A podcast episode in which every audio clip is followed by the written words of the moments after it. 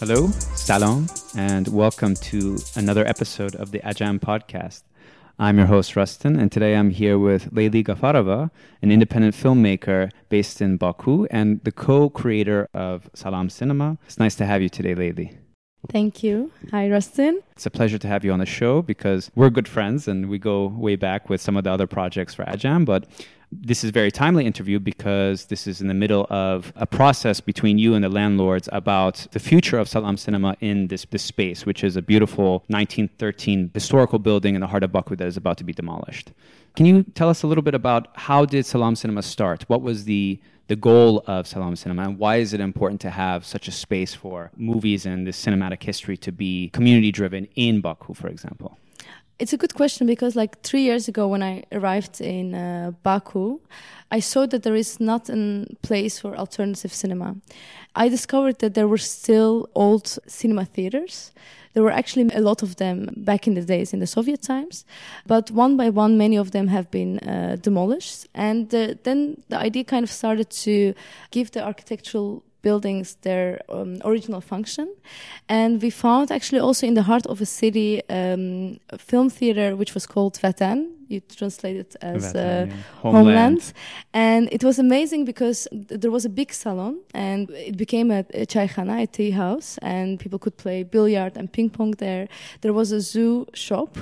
Uh, there was Darzi as well there, uh, a place where you can fix your close. Oh, cool. Yeah.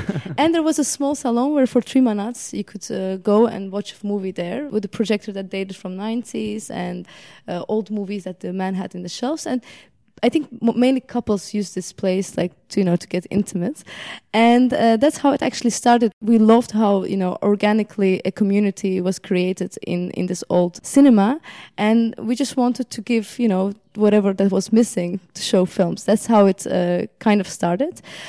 And so two years ago, uh, one day we came there as an old tradition to talk to the guy to planify our uh, next screening, but the building was already gone. So somewhere in the middle of the night, the building has been demolished. Even though I think the owners themselves were not allowed to enter. It was a very weird story, but it was too late already. And then Ilkin and I, we kind of worked on our own projects and last year we started to think like we have to you know start again and this time we should have a space. We started uh, looking for space and really everything went much more organically. First thing we wanted to do is actually just screen good movies. And uh, while we were searching for a place we found this amazing old uh, Molokan prayer house which, as you said, dated from uh, 1913, and it was kind of abandoned in a very uh, bad stage. And uh, somehow very magically we could uh, enter the building by talking to the um, security and they kind of agreed to rent it out. And for one and a half months we started to do um, renovations ourselves. And that's how actually the community building started because everyone had started to come with uh, paint in their hands with brushes like i want to contribute. Our friends friends of our friends and people some people we have never seen in our life. And um, so we understood like okay this, this, is not just going to be a cinema. This is going to be again a community that is being created in an organic way. And uh, the idea was to do downstairs a chaykhana but then the chaykhana which will be more gender balanced where women also will be able to uh, drink tea. And uh, the up floor would uh, be used for exhibition space and the big salon would become a cinema which which has happened actually yeah since Salam Cinema has been founded, what sort of events have you put on? What sort of film screenings have you had? What what uh, what are some of the films that you've chosen? Um, we have uh, screened really different movies. Our main goal is not to screen commercial ones because those are being already dominated on the cinema screens in uh, Baku and Azerbaijan. We want to support the um, local filmmaking uh, we want to support the history of local filmmaking. So we also screened silent movies from 1926, from 1930s, which uh, young artists and musicians are accompanying live uh, with live music on it. For example, these films are very important because, first of all, you see how Baku used to be back in the days. You see the streets, you see sometimes even documental uh, scenes in it, which were not fiction. Uh, like in the movie Bismillah, you could see the Muharram scene that was really happening in 1926. So I think that is important to share with our generation because where could they see that uh, elsewhere? You mentioned 1926. This is right at the the heart of the Soviet atheism campaign, right? Exactly, exactly. And at the same time, also the campaign of women liberation. Hujum in Central Asia. Yeah, and it's really crazy because those movies and their themes and the issues are still actually very actual nowadays. You know, I think that when we have been screening these movies, our community and local people are, you know, they're still, you know, carrying these issues in their heart because some of those issues, especially gender issues and women issues, have still not been, uh, you know, resolved uh, completely. Um, we also support uh, young filmmakers who screen their movies. We also have discussions about them, but also like foreign movies uh, of young directors, classics, uh, everything that our generation hasn't been able to see on the big screen we mainly want to propagate actually also gender balanced uh, way. We want to propagate female filmmakers. We want to uh, propagate LGBT stories, for example, as well. So kind of everything that contradicts to whatever already exists in Baku, yeah. Like as you know, the cinemas in Azerbaijan they're commercial and they also screen commercial movies. And the problem is also when there is an independent movie made in Azerbaijan, they get only maybe a one day of a screening because mainly they don't have the money to remain in the cinema and also like they don't advertise it in the right way. So all local independent cinema, you know, ends up somewhere in the director's shelves and uh, not so many people get to see it. We try to support them. We invite the directors, and also the space I think attracts a certain kind of people because when our local directors have uh, already had their screening here, they were like, before I thought no one wants to see these movies here in Azerbaijan, you know, and apparently there is a community that is interested. Um, there is a need uh, to support uh, local filmmaking. There is a need to advocate for them, and uh, uh, people are super interested in terms of historical films, how are you getting these films? Are you going to local archives? Uh, yeah, luckily I have become friends with a person who works in the National Archive, and each time I go there and we talk, he knows really a lot about uh, films. So each time I also find something new from him, and uh, this is how we actually get uh, the movies uh, to be screened here.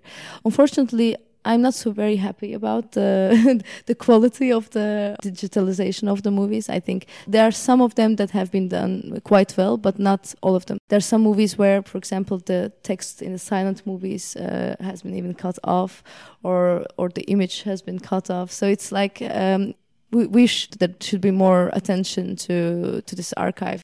So, how we screen, for example, the silent movies, we uh, work with uh, young artists, or sometimes there are foreign artists that are coming. Like, for example, Sunday there will be a Chilean saxophonist who's going to play under the movie Ismet, which talks about the first female pilot, I think, in the East, even. It's not using a traditional classical music, even sometimes there are artists who work with digital sound, and yeah, we experiment as well, yeah. That's fantastic.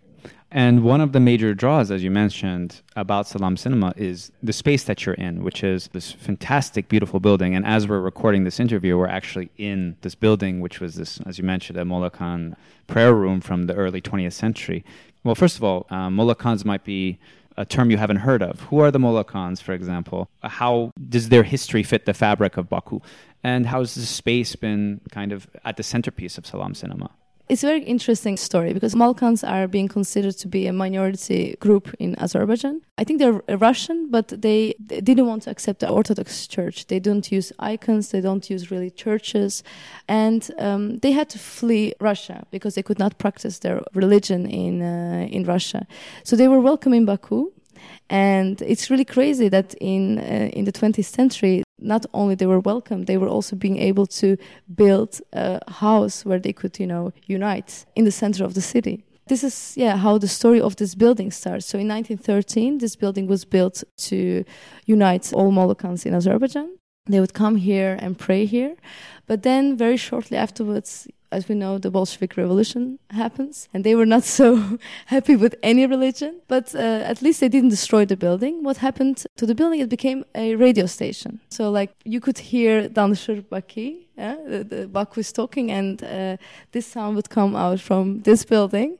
And when we actually entered, uh, most of the things that were uh, remained actually remained from the radio station. We found a lot of journals and, and some weird lamps and, and postcards and whatever like that remained from the Soviet time. And um, uh, it was really fantastic. Even the down floor to which we will come later maybe, had the original state of the reception of the Soviet radio station, and um, it was really beautiful. Afterwards uh, we're not sure about like the exact dates. There's really not so much information on this building or what happened later but the building got privatized and it has been rented out for uh, offices. But when we came here it was in you know very bad stage. So yeah this is kind of the chronicle of the building you know baku is going through this tremendous sort of urban development project um, a lot of historical buildings, old neighborhoods are being demolished to make way for high density housing, luxury condos, um, but also public parks, transportation infrastructure. As you mentioned, just recently, maybe in the last couple of days, the landowner has contacted you and said that you must vacate this building. Yes. So, so the thing is that when we came here, we knew that the building is planned to be destroyed. This was uh, in January 2019. We couldn't even get a normal contract uh, because of that, and we were ready to take that risk because we knew that if we go inside of the building, maybe we'll be able to save it. We didn't know what are the dates for the building to be destroyed. This was never clear. And as in Baku, so many things are about to be destroyed and you never know. It can take like 10 years. It can take one month.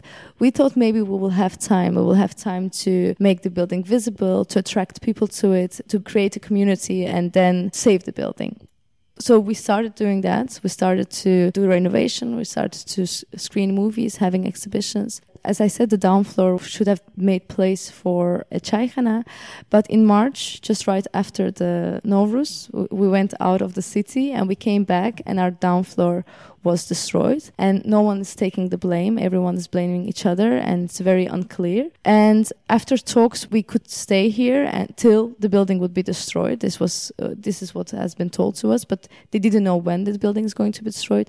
And just recently i think because we started to get so much attention and support of people and people really had start to see like okay that demolition is actually starting not even the landlord, but his helper uh, has contacted us that we should leave without even giving us any dates. And uh, yeah, this is when we have started this campaign like, okay, let's save the building, let's make the building historical. And now our fate is very unclear. The owner has told us yesterday that we have to get out tomorrow.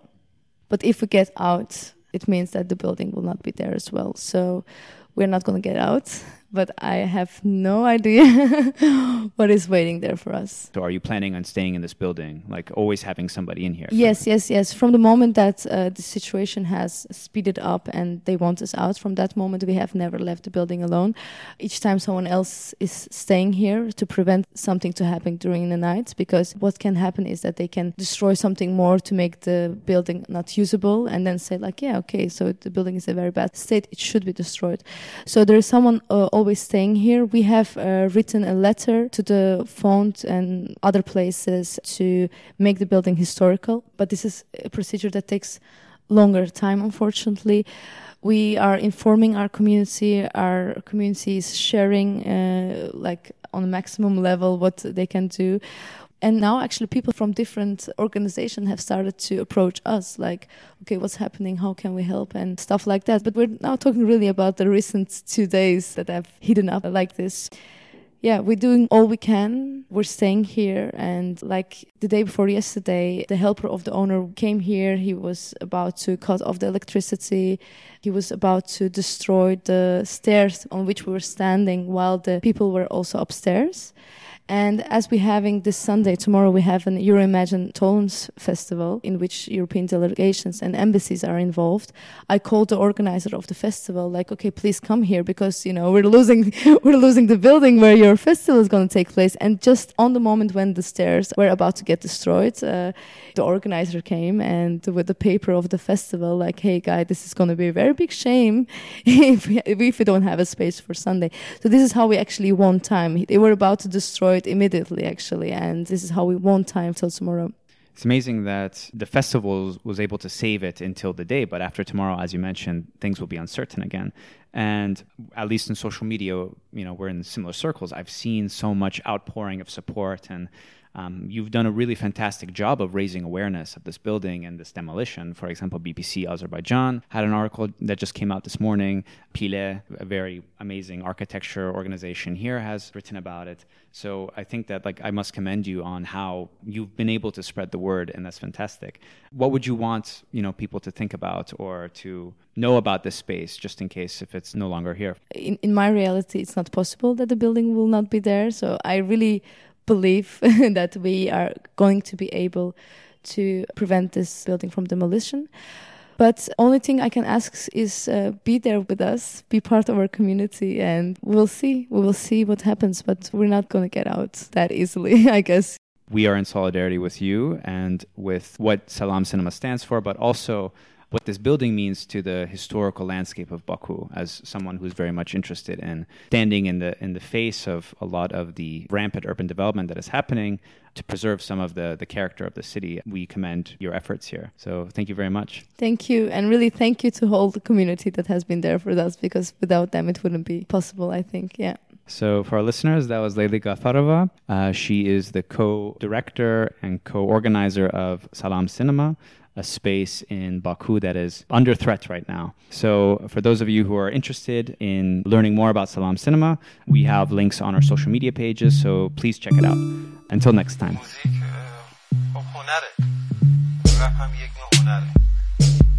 Uh,